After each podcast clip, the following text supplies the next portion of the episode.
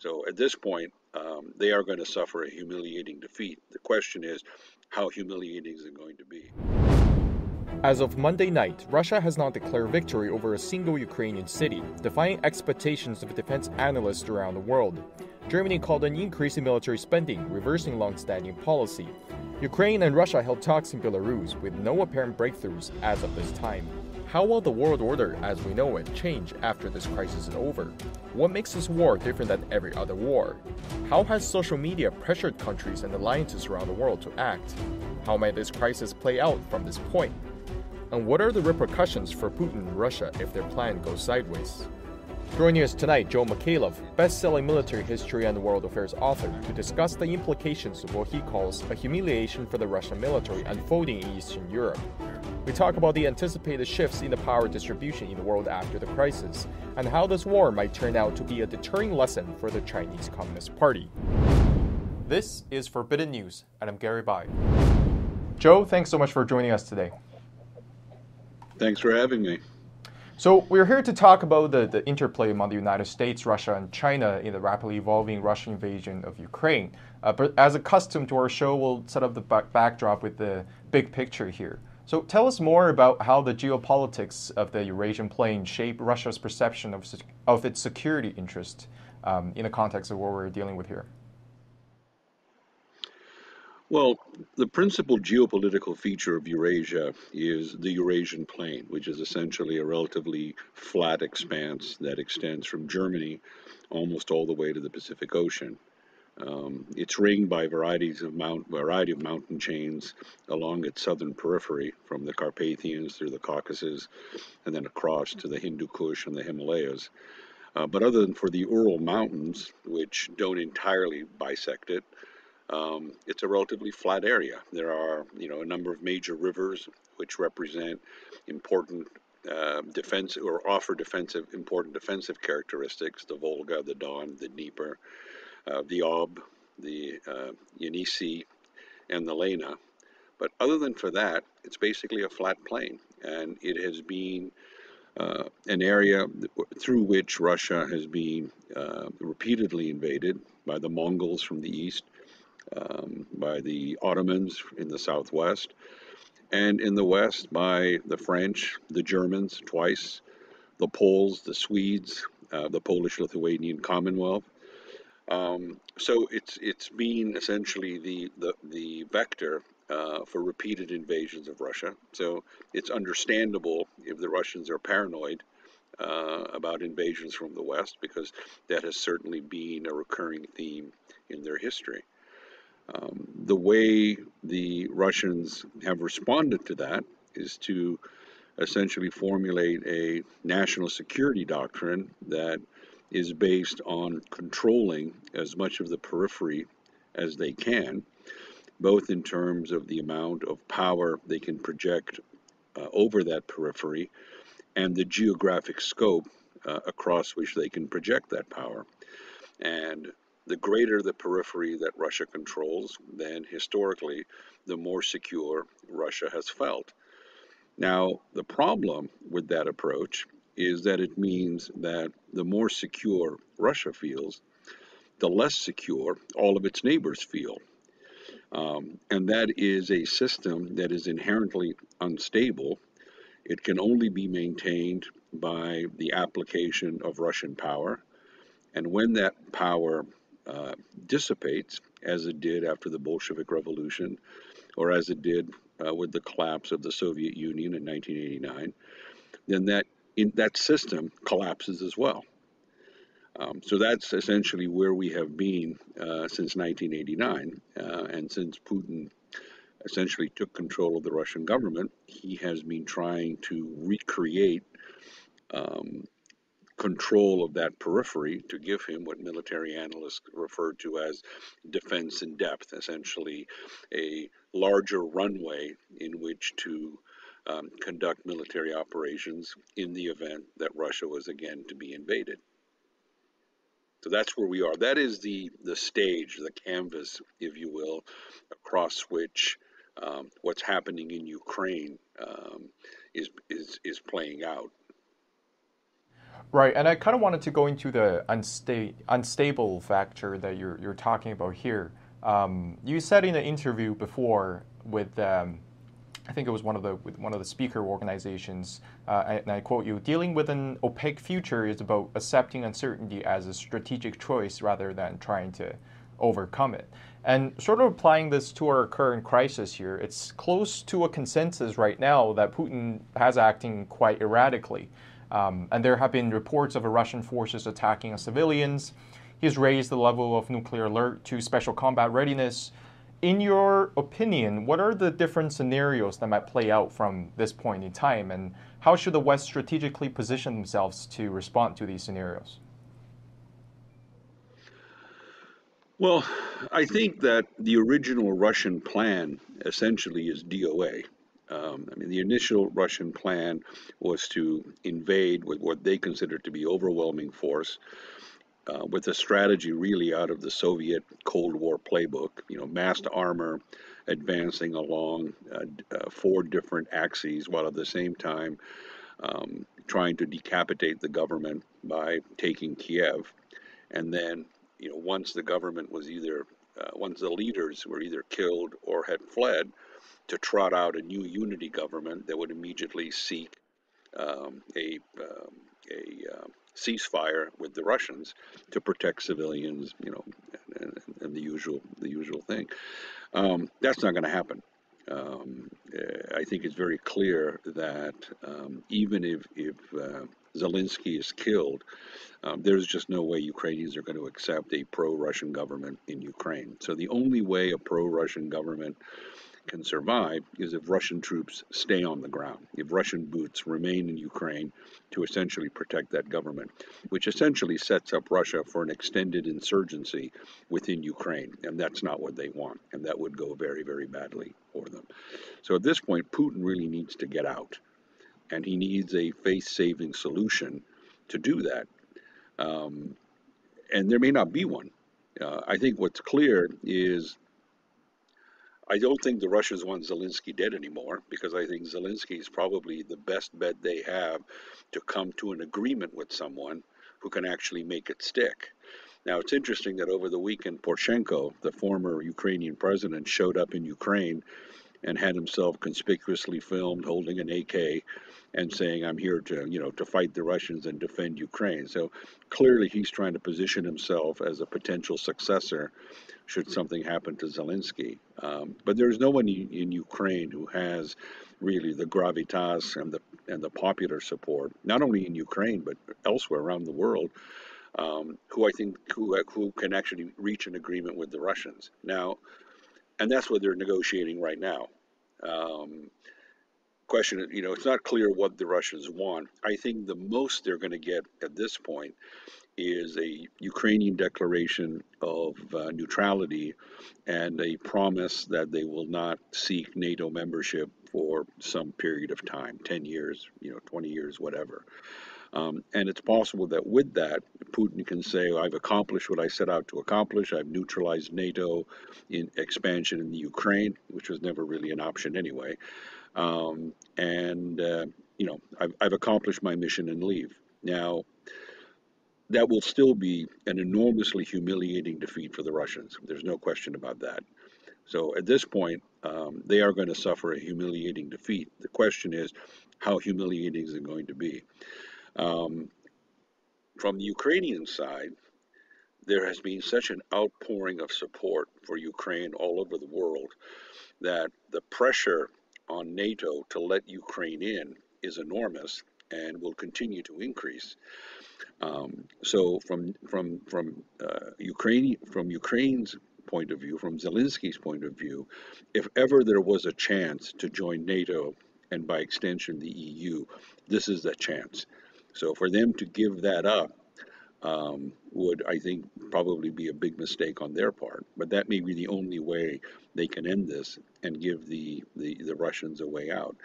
Now, if they can't come to an agreement, um, Putin's choice really is simply to escalate, to do to Ukraine what he did, say, to uh, Chechnya, and actually begin um, you know, bombarding the cities and, and, and really escalating the level of violence they bring into they bring to play. Um, that's a very dangerous strategy because this is a war unlike any other because it is a war that is being fought in a way across social media with real time um, updates of what is happening that literally go viral instantaneously.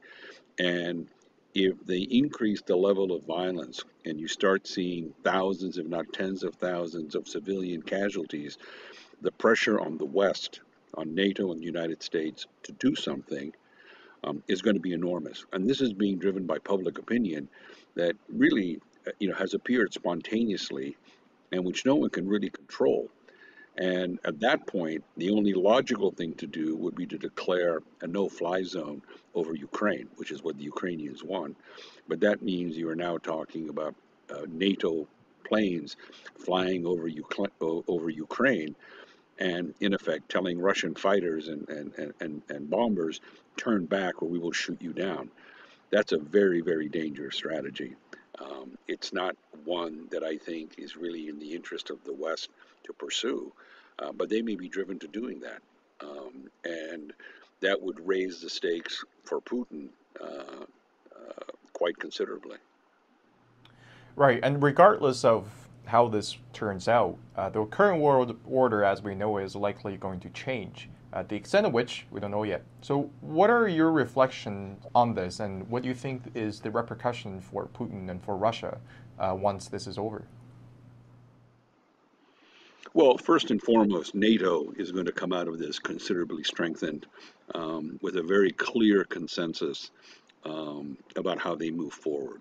I mean, what has happened over the weekend with Germany announcing that they're going to provide armaments to Ukraine and that they're actually going to defeat or they're going to increase um, defense spending is extraordinary. At the height of the Cold War, the Germans had 15 fully staffed brigades, roughly about a half a million men. Two years ago, the German uh, the German government admitted that they could not field a single brigade at full strength.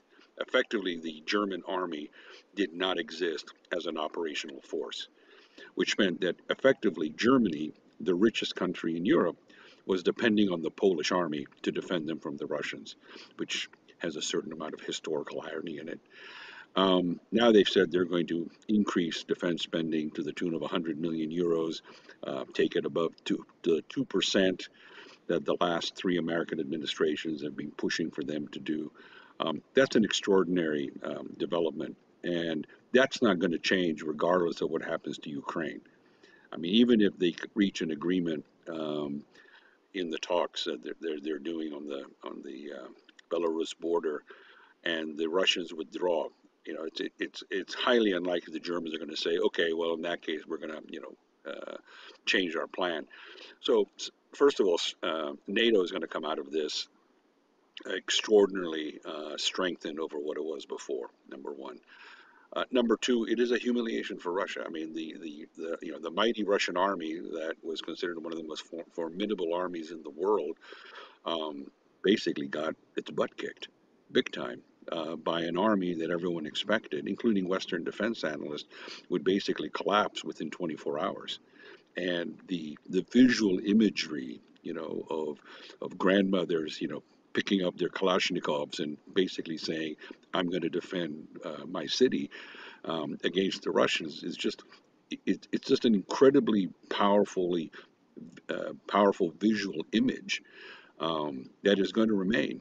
Um, and uh, so I, I, I, think the, the willingness um, of, uh, of Russia to deploy its army uh, in these kinds of situations is certainly going to diminish. And if you are one of those countries that is kind of being, you know, neutralized or has a pro-Russian government, you know, Kazakhstan, Moldova, Belarus, uh, the other stans in Central Asia, uh, to a certain extent Georgia, um, you're going to be thinking long and hard about, you know, what's the likelihood that Putin will survive? What's the likelihood that I want to tie, you know, my country's future to Russia and to Putin?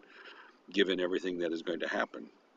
Um, I think that this outpouring of public support and and public awareness of what is happening in uh, in uh, um, Ukraine is extraordinary. It's something that has never happened before, and I think, and it happened spontaneously. I mean, it wasn't organized by anybody, um, and I think the fact that it happened um, means that in in in the if such events happen again in the future, um, for example, in the event that say China invades Taiwan, um, I think it will happen again. So I think those are pretty significant implications. I think the larger question is if you're Beijing, you know, what lessons do you draw from this? And I would say, first of all, um, you attack with overwhelming force, which in retrospect the Russians did not do. Um, it's generally accepted among military analysts that in the, the, the event of a ground invasion, the first thing you want to do is essentially take out command and control, take out air defense, um, and shut down communications to give yourself air superiority and to essentially blind your opponent. Um, uh, that's you know Soviet doctrine. It's NATO doctrine. Um, that clearly didn't happen. I mean, the, the Russians do not have air superiority. Communications are still working uh, reasonably well, um, and command and control functions are still continuing. So that would be the first lesson. Uh, the second lesson is that um, you need to control communications and you need a credible counter narrative. Um, in this case, the Russians did not control communications. There's lots of, of, of information coming out of Ukraine. And the Russian counter narrative was frankly ludicrous. I mean, the idea that Ukraine was getting ready to invade Russia or that it, the Ukrainian government was dominated by Nazis. Um, I mean, that has no credibility anywhere in the world. I don't think it even has credibility on, on Russian media. Um, so uh, those are going to be, and I think more importantly, um, you know, it used to be that when you had a coup, you know, you took you took over the telephone exchange, you took over the radio station and the and the television station, and you announced, you know, we've had a coup, we're now in charge. Um, as as communication uh, has become, you know, more as the sources or the ability to communicate has become more diversified, it's harder to shut down communications. So in Ukraine, anybody with a cell phone is a news camera. Um, you can upload real time uh, events onto the internet and across social media um, instantaneously. And um, that's going to be a hard thing to counter. It's going to be hard. It, it was the, the, Russians didn't counter it in uh, in Ukraine, and and I think it would be hard to do in Taiwan as well. Um, I think the third thing is this explosion of public opinion that has really stiffened Western resolve. Um, I mean, what's happened over the weekend um, with the expansion of the sanctions, Germany agreeing to supply armaments, Germany committing to rebuilding its military. I mean, this wasn't because German leaders or European and American uh, you know, political class suddenly changed their mind. It was because, in the face of overwhelming public opinion, they really had no choice. Um, so, this is a factor that's going to play um, in other similar situations, and this is highly unpredictable. Um, you just don't know how, how this is going to happen. And then the last thing, which I think would give Beijing serious concern, is you've seen now a move in the United States to boycott Russian goods. Well, you know, that's largely symbolic. So you can stop drinking Russian vodka, but you know, the United States imports 1.4 billion dollars worth of vodka. 18 million of that is from Russia. So, what happens to the Russian vodka export um, isn't going to move the Russian economy's uh, needle in any in any meaningful way. But if you're China and you assess the fact, the risk that an invasion of Taiwan could lead to a worldwide boycott of Chinese-made goods, that's a serious concern, and that is something that is, in some ways, much more of a threat to Beijing than any sort of military response on the part of the United States and uh, and its allies in uh, in East Asia. So I think all of these things have um, you know are going to change um, the international environment. Um, and some things are still playing out. So it's, it's, not clear how far it's going to go.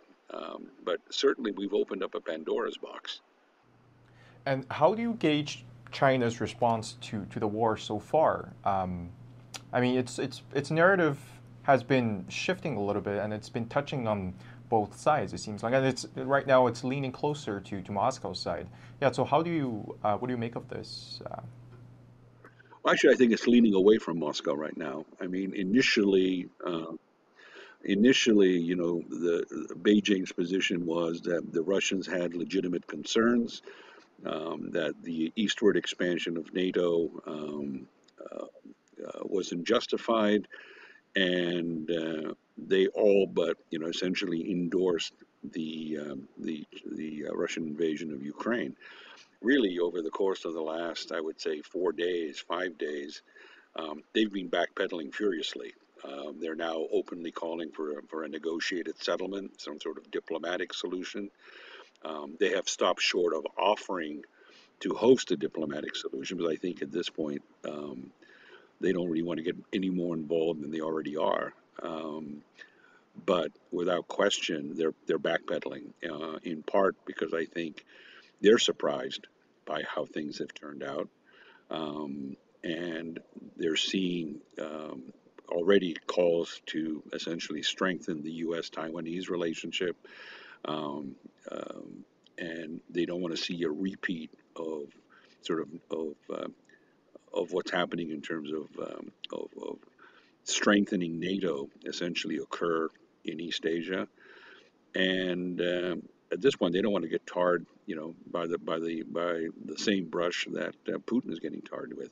And there's already talk, you know, in Europe and the United States about, you know, the need to move away from Chinese-centered supply chains, to move away from dependency on um, on on critical elements that come from China um, and the fact that if China uh, helps Russia to circumvent the sanctions, that maybe then China should also be sanctioned. So at this point, there's really no upside for China. Um, so they want to get as far away from this as they possibly can. Right, and um, I kind of want to get into that a little bit with China distancing itself from uh, from Russia. So you wrote in an article before on military.com that um, uh, it poses the question is Putin going to play the China card? And we've seen on the eve of the Winter Olympics that with a joint statement between Russia and China, there seems like an alliance of many fronts. And about less, a short of three weeks later, uh, Putin invaded Ukraine. So, is this, in your opinion, uh, Putin playing the China card? And what do you think? Absolutely. Right, right. And what yeah, do you absolutely. think of, He's played of Beijing's? Go ahead. Um, sorry. Sorry, sorry. Go ahead. Yeah. Well, I mean, he he's played the China card. I mean, before he invaded, he went to Beijing. He had a you know very visible uh, summit with Xi. Um, they issued a statement that basically said, you know, there's nothing that we're not willing to cooperate on and, and work together on. Um, he obviously obtained from Xi some backstops um, for the Chinese to take Russian energy um, in the event that uh, its exports to Europe are curtailed in some way. Um, there were probably um, other agreements for the Chinese to supply, you know, technology, semiconductors, what have you, in case those get restricted. I mean, there's there there was no question there were other deals done, which were designed to backstop Russia's position. I don't think the Russians expected the scale of um, of sanctions that they are now getting. Um, but yes, I mean, there's no question. You know, at one level, there's a tremendous complementarity between the Russian and the Chinese economy. I mean, Russia is primarily an exporter of raw materials, China and an importer of technology and capital. Uh, China is primarily an importer of raw material, an exporter of consumer goods and technology, and to some extent capital as well. So there's a very good fit between the two economies. Um, so there's certainly a basis for Russian Chinese cooperation that doesn't necessarily need to extend to the level of military cooperation, which is what's happening and has been happening for the last two years. Um, but there's certainly a basis for China and, and Russia to work together. Um, I think you know what is at the core of uh, effectively a de facto Russian uh, Chinese alliance, although they will not call it that, and it will never uh, reach the state of being um, a formal agreement, um, is the fact that both Russia and China have ambitions that at the moment are being thwarted by American power. And so they have a vested interest in reducing American power. Um, I'm sure that one of the objectives and one of the expectations that the Russians had in the invasion of Ukraine was that it would split NATO and that NATO would emerge from this much, much weaker. Um, you know, really lacking a consensus on how to deal with Russia and how to move forward. Uh, instead, the the absolute opposite happened. Um, you know, NATO is going to emerge from this much stronger. Germany, which was effectively a pacifist state that had demobilized its army for all practical purposes, is now in the process or will be in the process of rearming and reestablishing its military. Um, so, from, from, from the Kremlin standpoint, they got the absolutely worst possible outcome with respect to NATO than, uh, than they had expected. Um, so it's um, it's you know it hasn't gone anywhere. Uh, it hasn't developed and hasn't progressed anywhere like what they thought it was going to do. So the the the question really now for China is um, one: to what extent are they going to get tarred uh, by the Russian you know by by the Russian brush, so to speak? Um, and two, to what extent um, are the repercussions of what happened in Ukraine going to affect Taiwan's position in the world, the willingness of other countries to support Taiwan, the willingness of other countries to supply Taiwan with more advanced weaponry, and how do they factor into their calculations these new two developments? You know, the, this uh, enormous outpouring of public opinion, which um, has really constrained political leaders in in Europe and uh, and the U.S. You know, on Friday, um, when Biden was announcing the um, the sanctions, I was watching it on television, and they were running the um, the um, the Dow Jones average underneath, and it was down like six or seven hundred points. And as Biden spoke, um, you know, it could, turned around and you know began to erase all of those losses and actually finished up in the green. And you know, as I was watching this, I thought, you know, as an investor, you know, I'm glad to see that happen because you know the value of my, of my IRA is didn't go down. Um, but as a historian, it was appalling because what was really happening is that financial markets were saying, "Hey, it's business as usual." Um, the sanctions are going to be all for show. They're going to be relatively toothless, and they're not going to really affect Russia in any meaningful way. Um, and of course, over the weekend, that changed dramatically. And what and the reason why that changed was this enormous outpouring of public opinion. I mean, you've had literally millions of people hitting the streets to protest what's happening in Ukraine. And you know, and I have to say, You've had thousands of people doing the same in Russia, in Moscow and St. Petersburg. And, you know, it's one thing to protest in London or Paris or, or, or New York. But when you do that, when you're protesting against Russia's actions in St. Petersburg or Moscow, I mean, you are taking a, an enormous personal risk. So, I, you know, my hats off to those people who are willing to do that, um, knowing that if the, you know they could be arrested or, or, or worse. Um, so I think these, I think this changes, um, you know, from China's standpoint, it changes very much um, the calculations um, with respect to Taiwan because China could not afford a worldwide consumer boycott of made in China goods. Yeah, thank you so much for, for your time today, Joe. Uh, you're welcome. Thank you.